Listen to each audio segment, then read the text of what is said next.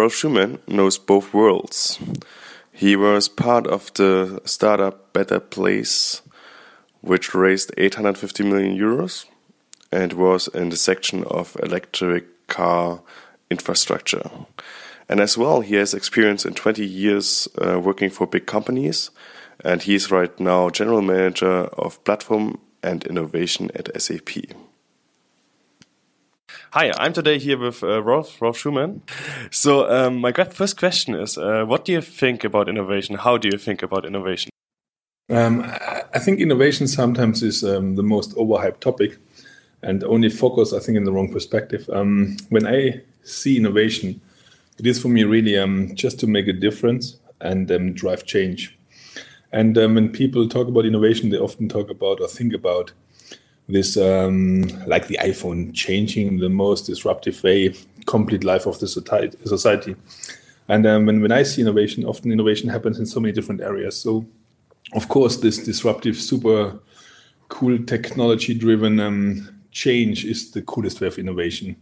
But also innovations like um, cost leadership is something which is amazing. Um, or neutralization. When you look for example there are so many companies who just neutralize because of their market power um, other ideas or really just come up as the second follower but can drive this with cost leadership this is also a kind of innovation. And um, this I, I, call it um, disruption neutralization as well cost leadership. All these are kinds of innovation. You can be as a cost leader can be innovation. And then of course you have the failed attempts where sometimes ideas come out you know the 3M Post-it as one of the typical um, failed attempt, which turned into innovation, and of course um, waste. So um, a lot of innovation is just waste because it didn't work out. But you have what I say, the learning effect from failures, which I also declare as innovation. So for me, innovation is everything to change things, um, but not only in a kind of disruptive way, but also in other areas. So, how do I best know that I'm innovative right now? Um, for me, you know best that you're innovative when you change behavior. When you change behavior of people or when you change behavior of things, how they work, or machine behavior, um, which will then impact in a significant change and improvement of the situation before. An improvement could be, as I described before, um, gain market share, disrupt markets, um, drive innovation, improve uh, situations, or change uh, change situations. That's definitely very serious. So you try always to go first on the behavior and then you just check back that the numbers also increase, but you first always concentrate on the behavior, right? Absolutely. So for me, um, I, I, learned, um, especially with our failure at Better Place, I learned if you can't change the behavior of the people or the behavior how things works, which I call machine behavior, um, you should stop doing things. Other people say you have to be customer centric, but then you have to bring added value, which is a behavior change where people love doing the things. Yeah, that's correct. Can can you can you go a bit deeper in the example from your startup experience there? So you built uh, electric car infrastructure, right? Exactly. So um, uh, we founded 2008 uh, a company called Better Place, and uh, it was a clean tech venture. I think at this time the most um, successful clean tech venture. We raised a, a huge amount of um, capital, um, almost a billion US dollars um, in cash and in kind. And the idea was have an infrastructure of cars to give you a sustainable drive, which means um, drive uh, uh, deliver mobility um, without fossil fuel. This means electric cars, fully electric, um, with a com- combined system of charge spots and um, switchable batteries. So we had a battery switch system, and um, this worked out in, in Denmark, also partially with taxi fleets in the Netherlands and also um, Tokyo. Um, and the interesting piece was we were not electric cars um, as the, the, the, focal point. It was a mobility service provider. So you were buying miles. Um, you didn't buy the battery. Um, you just had a car and then you bought miles and you bought mobility, which could also be combined in intermodal systems like with the train system. And um, the infrastructure worked, the software was there, everything was there, the offering you could buy it, but it was not successful at the end of the day. And this is why I come to this point of innovation and behavior. And a lot of people were explaining this that we had been too early, um, the market wasn't ready.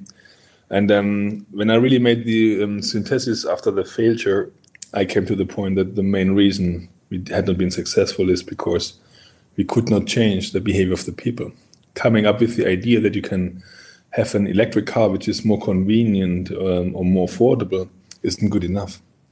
Um, and, and I realized this when you think about the real top innovations in the world. Um, for example, how Microsoft with Word was changing the way you write a text. You know, when you were writing a text or letter, you used Word. They changed your behavior. Or when you think about um, Apple with the iPod, um, the way you listen to music, you change your behavior how to listen to music with the iPod and the digital files.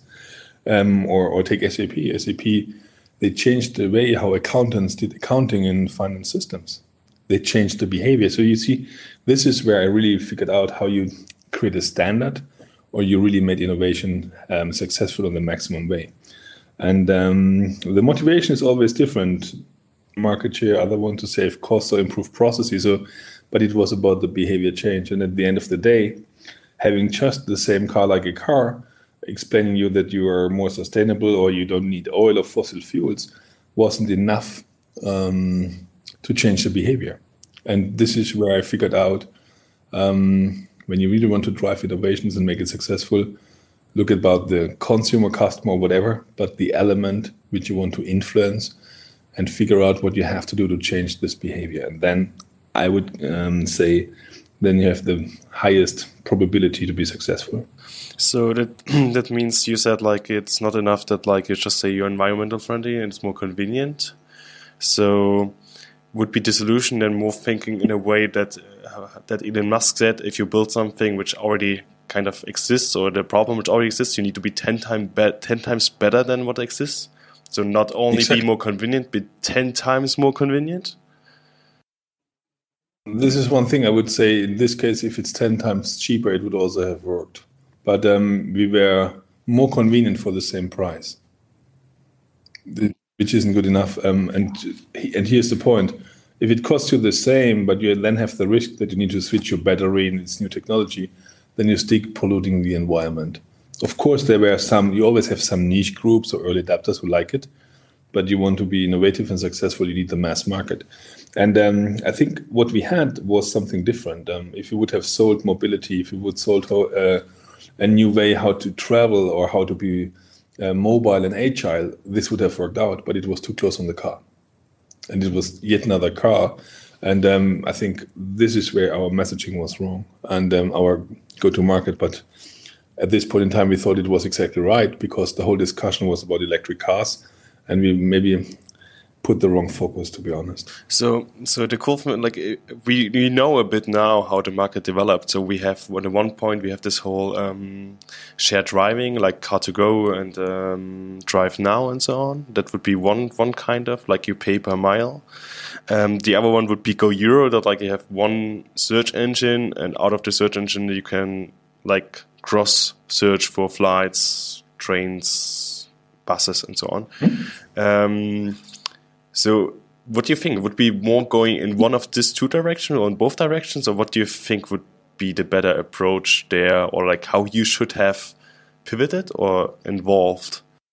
I would combine the. I would combine. I would definitely combine the directions, and I'll tell you why. Um, first of all, um, with this share economy, what happens, and this is when I talk about change people's behavior, the car is losing um, its um, attractiveness or the, the whole discussion around the car, my own car, I don't share, it's my thing. So the share economy um, uh, discounts the car by itself. This helps a lot. And then you can offer um, mobility more on A to B, and it's less about the car. So this is the reason why the share economy and these new models will definitely help. Um, of course, the automotive industry doesn't like this because they want to sell more car and what you do in the other way, you're utilizing the existing cars in a higher um, proportion. So, so this is what I'm saying. But this mindset change in the society helps you, first of all, to address this point. And then you say, but it's not just about the car, it's intermodal. You say, okay, for example, you buy for 20,000 um, euros a year, you buy mobility. And then you could go um, one euro per kilometer when you drive by yourself. Um, it costs you 150 when you go um, by taxi where you have a driver, or it costs you less when you share it. and um, then suddenly offering any kind of mobility in a transparent, easy to use model, where, for example, when you offer, when you go from A to B, this as a car sharing opportunity and get money from others, that's exactly how you suddenly change this um, mobility and become a mobility service provider. And this is how I would do it that you combine any kind of um, getting from A to B and you have different opportunities and then you just have different prices how you make your miles and um, at the end, you just calculate it from there. And then when you want to have your privacy because you want to have some phone calls or just want to go with yourself, you take your miles by yourself. And sometimes you hop on a train and take parts of the whole distance by train and by car, by car sharing or by taxi. And at the end, you pay the full end to end in a very convenient way. This would make a difference. Yeah, mm, does make sense. So, do you do you think it would would have, it would have been possible during this time? Like because you were you were quite early, definitely. Like we, you were really early with your idea because Tesla just made the same, just including the car. They built also a big infrastructure of because they realized you need to have an infrastructure that this whole electric car works. Look, um, I personally think it would have been technology was already there already at this time.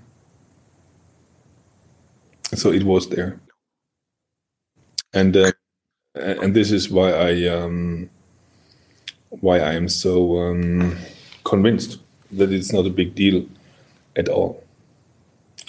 But the problem was the mindset of the people had not been there, um, and this is why I'm not sure um, if it's a question of the time. At this time, I think people were not open to share economy, people were not open on this intermodal driving, they still were very focused on the car. And the whole discussion about electrification was about the car and led by the um, OEMs, you know. Um, maybe we certainly have to figure out what is the right target group. And for example, we went on the mass market, and you brought the example of Tesla, and they went on the prime market first.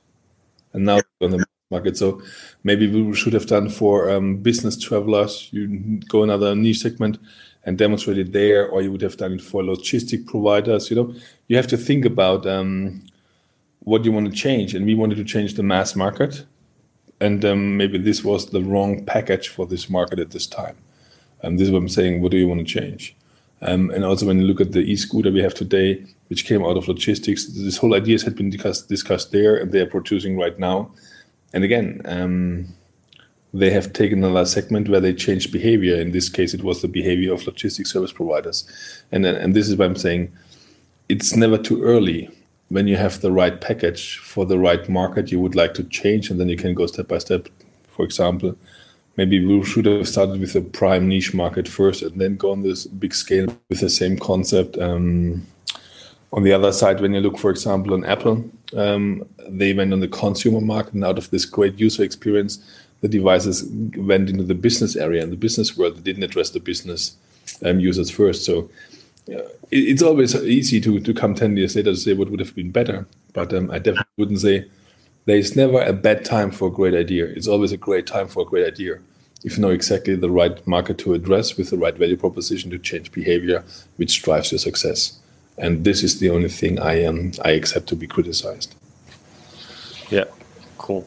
So if we if we replace the word innovation with uh, behavioral change, what do you think is the difference between uh, behavioral change in a startup or what a startup tries to do and in a big business? Um, the main uh, the main difference between the behavior change in uh, between startups and big business um, is, in my opinion, very simple. Um, in the big business, and this is what you have to understand, you have existing processes. And um, in startups, you only have content, you don't have the processes. And this is the big difference between what I say um, agility, which often people say a startup is more agile. Um, and we do in the big business, um, I talk about scale.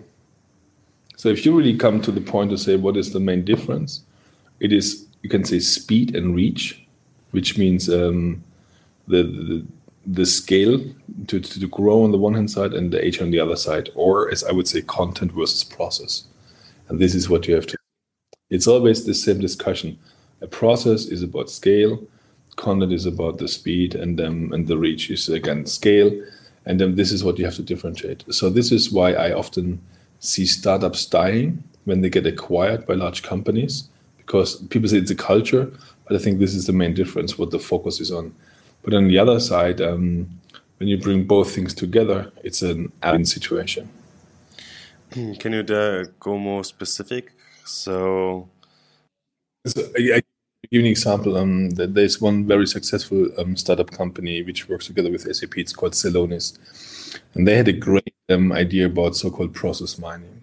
And I saw them on a hackathon on a startup focus program, and I like this. And uh, what they do is they can um, use existing um, business systems like SAP, and they um, really derive very interesting insights on the special way how they mine the processes, how they happen in the company. So the first question was um, why can't SAP do that? And it was the reason because of the thinking, the way we are thinking and um, we're set up. We didn't see this content, so there was certainly a niche market, and um, they were really focusing only on the content, how to improve this, how to do their process mining. And then we were really thinking about um, we should acquire this company and offer these features via SAP. But I said at the due diligence, I came to the conclusion saying, when we do this, we will kill these guys, we will kill these kids um, with this great idea. So what we did is we did not um, acquire them to integrate them into SAP. We used them as a partner, made a rev share model, and we used their great content with our scale to existing customers and the processes. And this is now, they are so successful. They found a second investment round. They are now expanding to North America. Um, it's an absolutely success story because they had great content in a niche domain. And we had all the, I call it um, access and the reach to any kind of customers who need this content.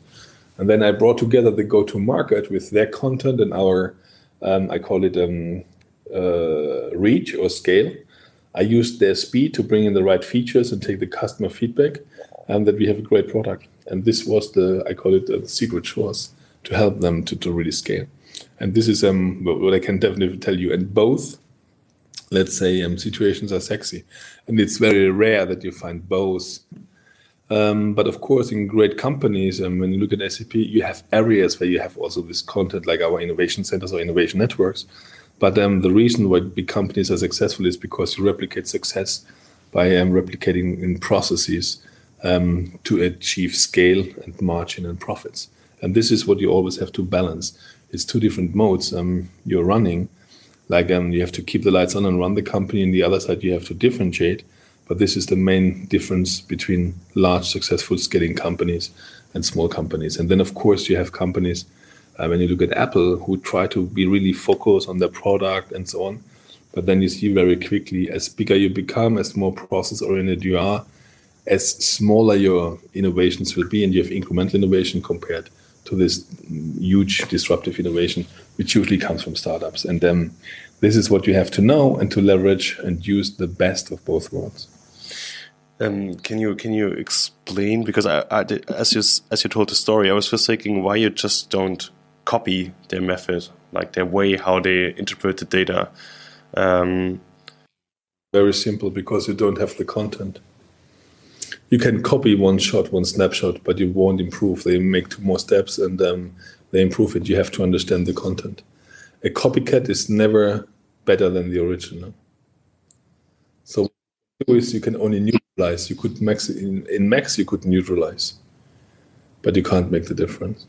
So, but is it the product what they do, or is it just uh, they do uh, smart data scientists? It's a product.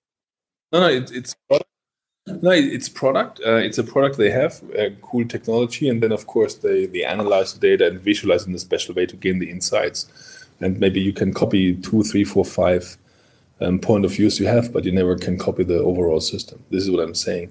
Um, when you start copying, you just copy the snapshot, and this is good to neutralize but it's never good to lead the market. And of course, a, a big company can do this to kill smaller companies. This often happens when you use your market um, potential.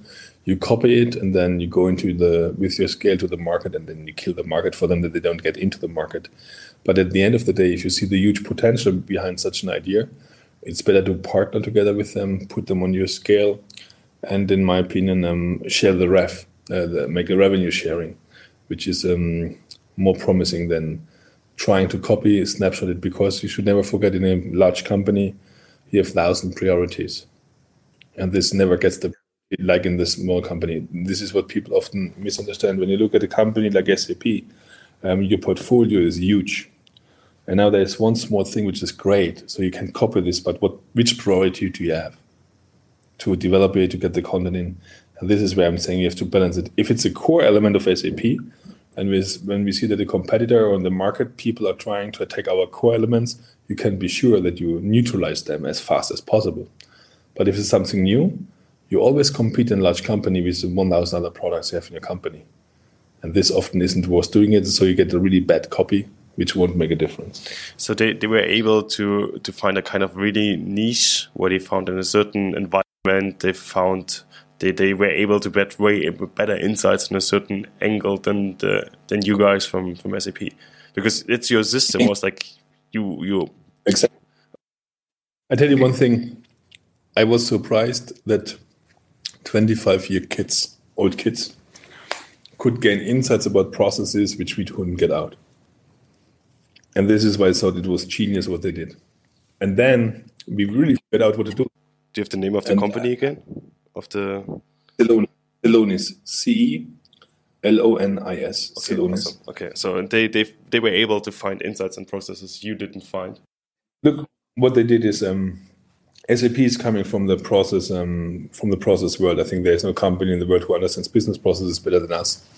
And then we went on a new technology called HANA. So, and then HANA is an in-memory database technology. So, you don't store data like in the classical pattern. When you store data, you have the data and a timestamp. So, what those kids did, they used the timestamps to figure out how processes had been executed, when happened what. So, it was more like a kind of spy of the behavior, how processes were executed in a system. And this they visualized. And then you see exactly how people go through the processes and what they do. Our thinking was more we implemented the system and the processes, and then we assumed that the processes run this way. But then they figured out that people were bypassing the processes, don't do it right, and finding new ways to cheat the system or to work with the system. And that's exactly what they found out. But from our setup, when we came in a company as a SSB, you figured out a process, you implemented it, and then you assume that this is executed against this way. And they were more like, we don't care. We look what really happens in the system because we have this great technology. And out of this, they came with process mining. And now you from SAP, of course, you can copy it, and of course, we could put people on. But why should we? They had this great idea, and out of this, they were driving more and more innovation. And if you just copy it, you copy some functions. And this was the reason why we decided not to acquire them, because we didn't want to frustrate young people who want to focus on content compared to getting in a huge company scenario and also not to copy it. Um, and uh, th- this is how I think large companies and small companies should work together. And this is how we usually um, feed our ecosystem. When you have great niche ideas to extend SAP, our partners in the ecosystem know that we um, give them the, the market share and we collaborate together. And um, I think also as a big company, you have to know your core business very well. You have to know your investment fields where you really want to go into, where you see growth. And you have to know where you have niche domain players who are really extending your offering in a um, tremendous way to give them the chance and access to your high scale network on the one hand side to gain their great insights and content. And this is why I'm saying the scale and the content are the two different main differences between those two worlds. But it doesn't mean that you can't coexist. I even think the coexistency of those two worlds make it so special. Yeah, I think it was also one of the big, or that is one of the big secrets of SAP. Why you got so big? You had like just a really good eco ecosystem where you let all participate on your success, and you try to help your partners to make a good services to build a good ecosystem around it. And um, yeah, I, I thought I read the article about it that this is one of the secrets why SAP becomes so big, the ecosystem around it. There, there's multiple secrets, um, I would say, but this is one of the key segments of the growth. Um, and um, the uh, there's one, yeah, one, one story of our founder, co-founder, Mr. Hopp. Um, so Dietmar Hopp always said, um, when we make one euro with a customer, the partner should have also one euro. So it was never that we said uh, we make a rev share and we have to more. It was what we make, the ecosystem should also make. I can tell you, meanwhile, because it makes even more money. But this fairness, because I think the cake is big enough to share, was exactly the reason. And to be very clear what do what they do. A lot of system implementation partners, and we also have our own uh, consulting department, which you would say don't they compete? No, because you work together, and you limit at the point where you say I need it for a certain, um, I call it maturity and initial growth. But for the scale, I have the others, and they knew how to make money with it because they also always knew that there was a fair share. And this is um, our success, but also when you look, for example, on the um, iTunes um, App Store, how um, Apple is treating the developers of apps was a similar approach. Um, you know, they made a rev share model on a transparent way and gave them access to this community. Very simple, very. And this is why I'm saying understand what are the core strengths of each individual party, find the synergies, and then show respect how to work together. So, um, let's let's uh, step back a bit and let's. Um, next question I would have is: What for advice would you give someone who's going into a leadership the first time? Like how how he should prepare? Like what should he know? So the the first advice I give is ignore any advice. so I, I, no, there are so many people who give you these great advices. Um, uh, uh, you have to experience it. I, I, think if you're a leader, you will experience it, and if you're not a leader, you or if you're a bad leader, you will stay a bad leader. So, I think leadership is a thing of personality, and everything you can learn about it is um, to improve. But you have to have this gene of getting people behind you, motivate them, and this is um, what I can tell you um, from my personal experience. So I don't give advice; I just can share personal experience.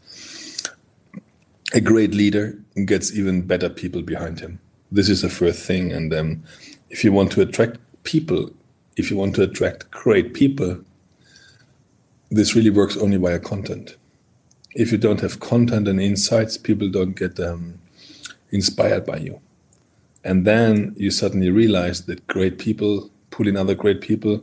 I even would say which are smarter, but they give them the environment to, to, to combine the smartness of multiple people to make something great nobody can do by themselves alone.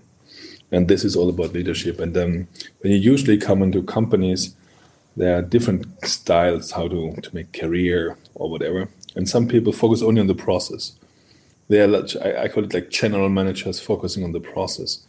Um, and they are focusing on one lineup and a lot of politics. Um, I always try to stay out of politics because this is maybe short term fast and quicker, but in the long run, there's nothing which um, makes you authentic. And um, great leadership at the end is you're an authentic person and you have great content. And I always invest most time in content, not in processes. And with this content, people like what you say and people follow you, and this makes you stronger. And whenever I have the feeling that I have a team where I'm the smartest, it's the wrong team or I'm wrong. When I get into a meeting and I have the feeling that I'm the smartest in the room, I'm in the wrong meeting. And um, the only experience I made is with content, sometimes it takes longer to be successful. But you know what? It lasts much longer and it makes you much more happier life as a leader because people see you on a total different level.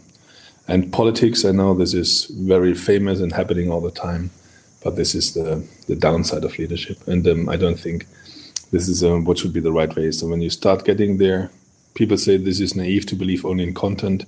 I can tell you all of those people who told me this, they were gone or done over a certain time, and those who were in with strong content, they they last almost forever. But again, um, you have to love it. You have to love to lead other people. You have behind you become your fans, and um, if you don't feel this, um, stay an expert. One thing I learned at SAP the best developers are not automatically the best managers or leaders. On the other side, the best leaders are very seldom the best developers. I can tell you. Yeah. Um, can we can we go a bit deeper in the context of uh, you are a manager in a big company, and uh, because then you're probably way more into a politics thing than like in a startup context. So, and you're also way more confronted with process than with content.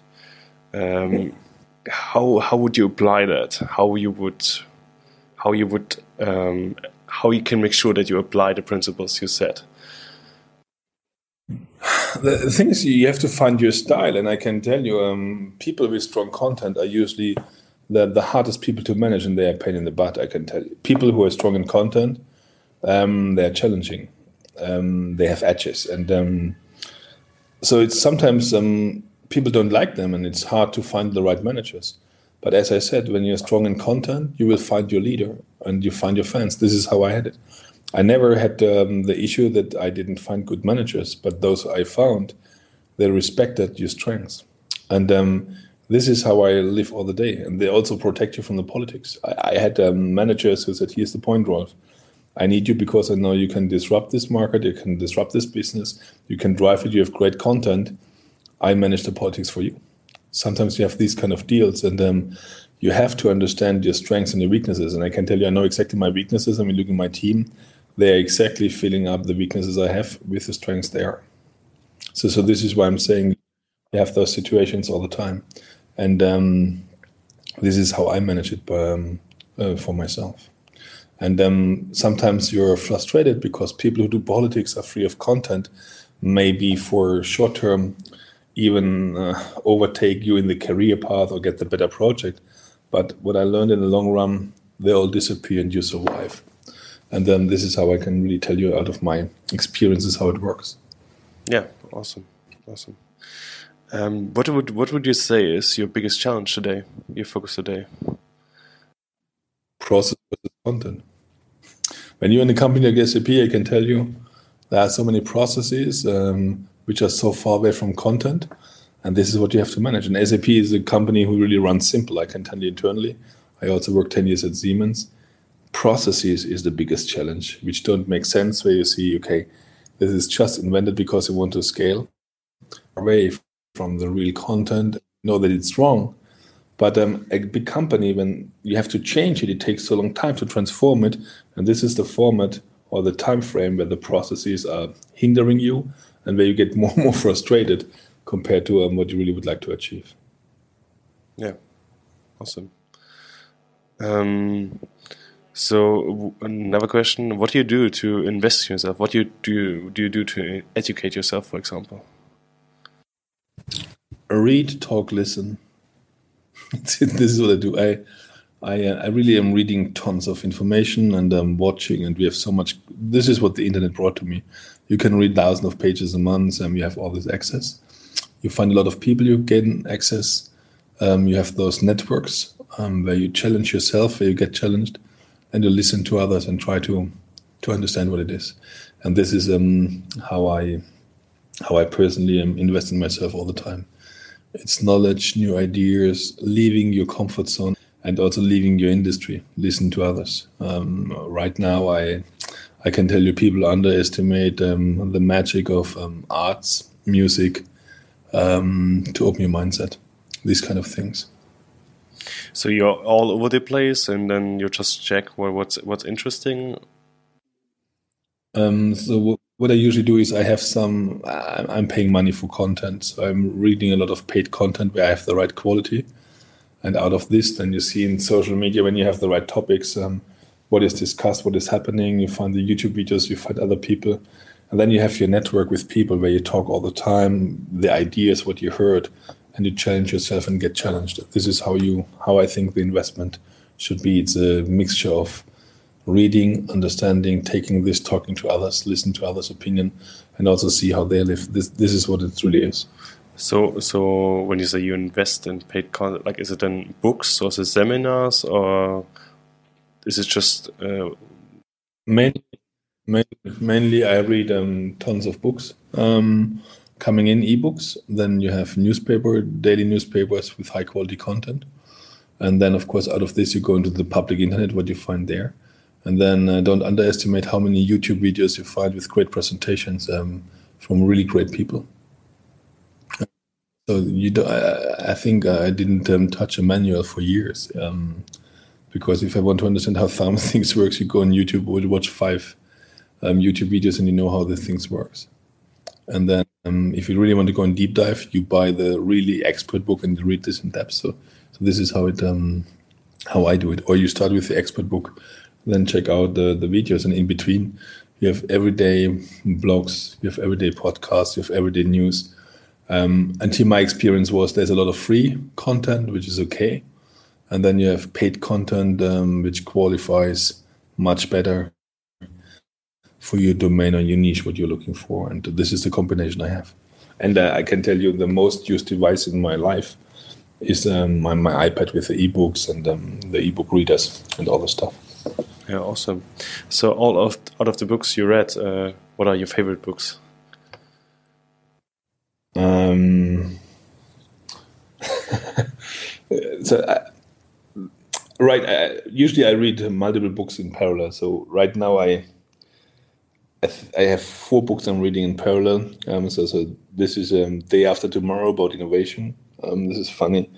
Then I'm reading Challenge Management from Klitschko, um, where uh, a boxer was coming in, showing his expertise transferring business.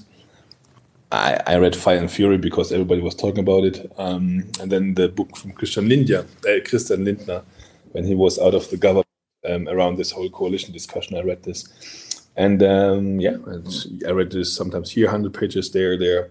I read all this in parallel. And um, yeah, this is what I do all the time. So it's from politics. Oh, the book I read before was Jerusalem, which was a book about the history of Jerusalem. You, you know, you see in the in the news um, a conflict about Palestine, Israel, and then yeah, you find the right books. And um, and then the other book I was reading was about Da Vinci. So the the author um, Isaac Walton from uh, the biography from Steve Jobs wrote a book about Leonardo da Vinci, which is which is awesome. So this is um, the books I read in the last few weeks, um, which really impressed me. So, but this is um, permanently. I'm traveling a lot, so this is the way I survive the the travel time. Wow. So is it then also the way you take off, where you can switch off, or what you do to get like um, to keep sanity from work? Uh, I do everyday sports. So in the morning, I do at least half an hour sports. Um, with what you just you should sweat half an hour a day. So this is my my rule. And when I have really time, I go um, playing golf. So this is what I what I do. So when I have a lot of time, I'm on the golf course, and if not, do some workout, um, running, biking, stepping. This is what I do. But this is more when you travel a lot with jet lag. This is what you have to do to survive um, by default. And when I really have time, I, I love to swing my totally networked golf clubs with all the analysis while you play bad. Okay. Um, and I have another question. Like, if I want to dive deeper into your whole your whole concept of um, content and the process, what would you recommend to start in?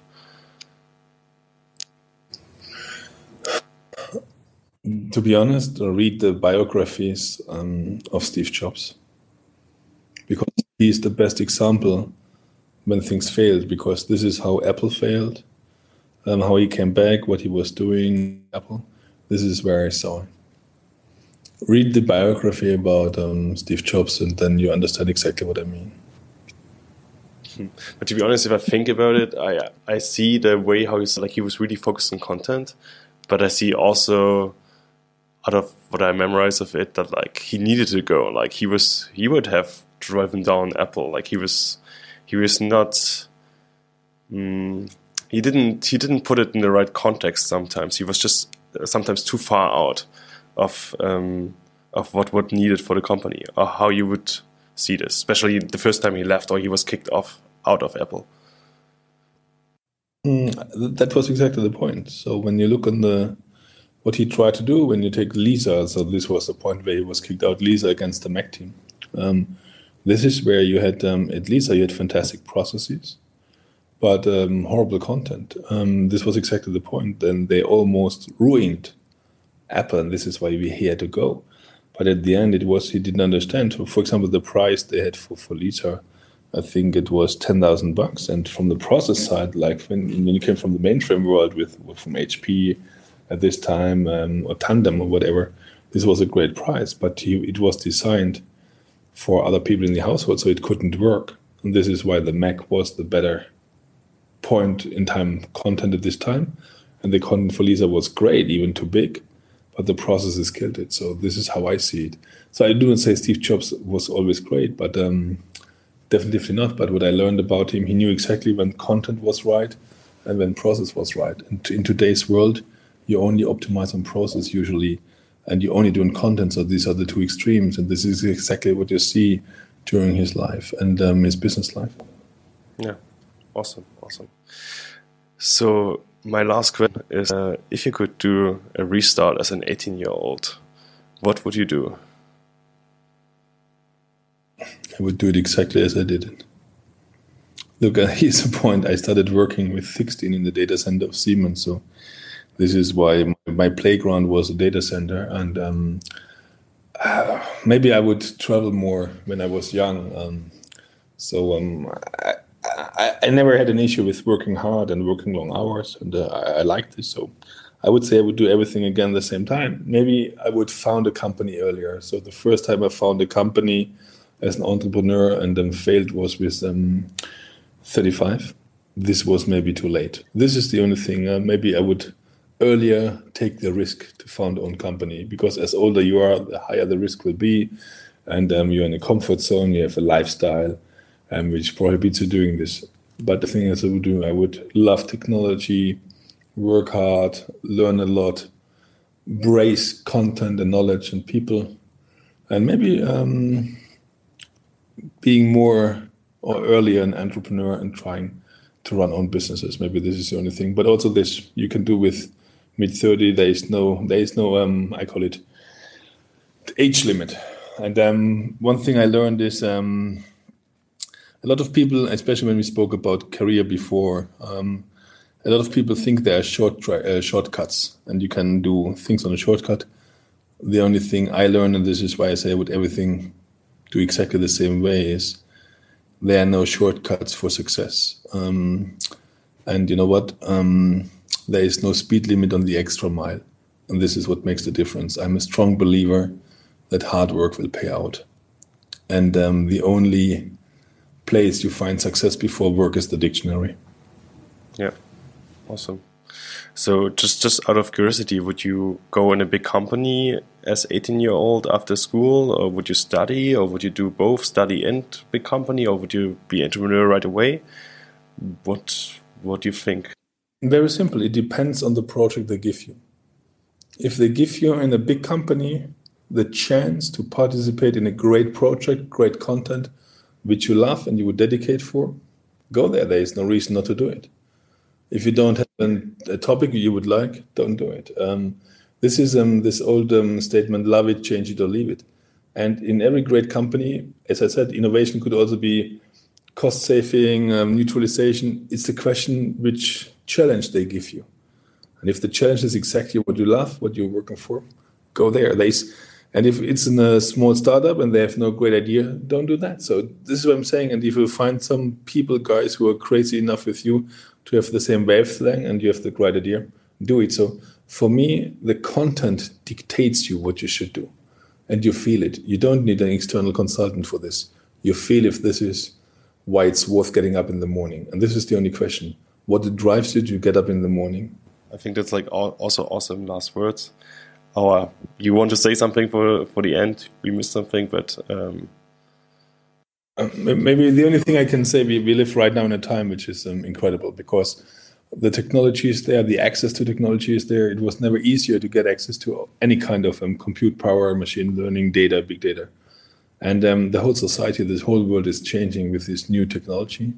And the next 10, 15 years, the whole world will change completely. People talk about digital transformation, but we never had the situation that access to technology and data and connectivity and compute power and speed had been as big as right now. So I'm so looking forward for those who embrace technology to enable better life or better things for whomever is here. And this is why I can tell you, I think there was not never a better time to live like now because um, uh, there will be so many great new things driving prosperity for the people that those who have great ideas should just do it. Yeah. Do you think that machine learning will will be uh, our biggest problem in the future, or will be our biggest solution in the future? Like the what's coming out of machine learning, like the AI. Look, I think it's the biggest solution for us because it will help us to drive um, productivity to a level we never could imagine. And driving productivity to these um, levels will drive prosperity. And um, as long, and this is how I see it, as long as there won't be artificial awareness, which is exactly what differentiates us from machines, um, and we work together with the machines, it's great. The only question is if we as a society will be able to combine the power of machine learning or artificial intelligence with our um, power of um, being having awareness, creativity, and how we can get the new prosperity and the increased productivity back into our society. That everybody has a purpose in his life. Um, it is um, the best thing which could happen to us. So, do you think the the machine, like the AI, will have no self awareness? Not not in the near future. As long we in, uh, invest for our kids, people in creativity, arts, music, they won't do this. This is, I think, the main difference between today. Okay, awesome. That's maybe a, a topic for the next time. for the next. Thank you very much, Uh, it, it, was okay. an absolute pleasure. And then uh, see you next time, guys. Bye bye. Thank you much. Bye. Take care.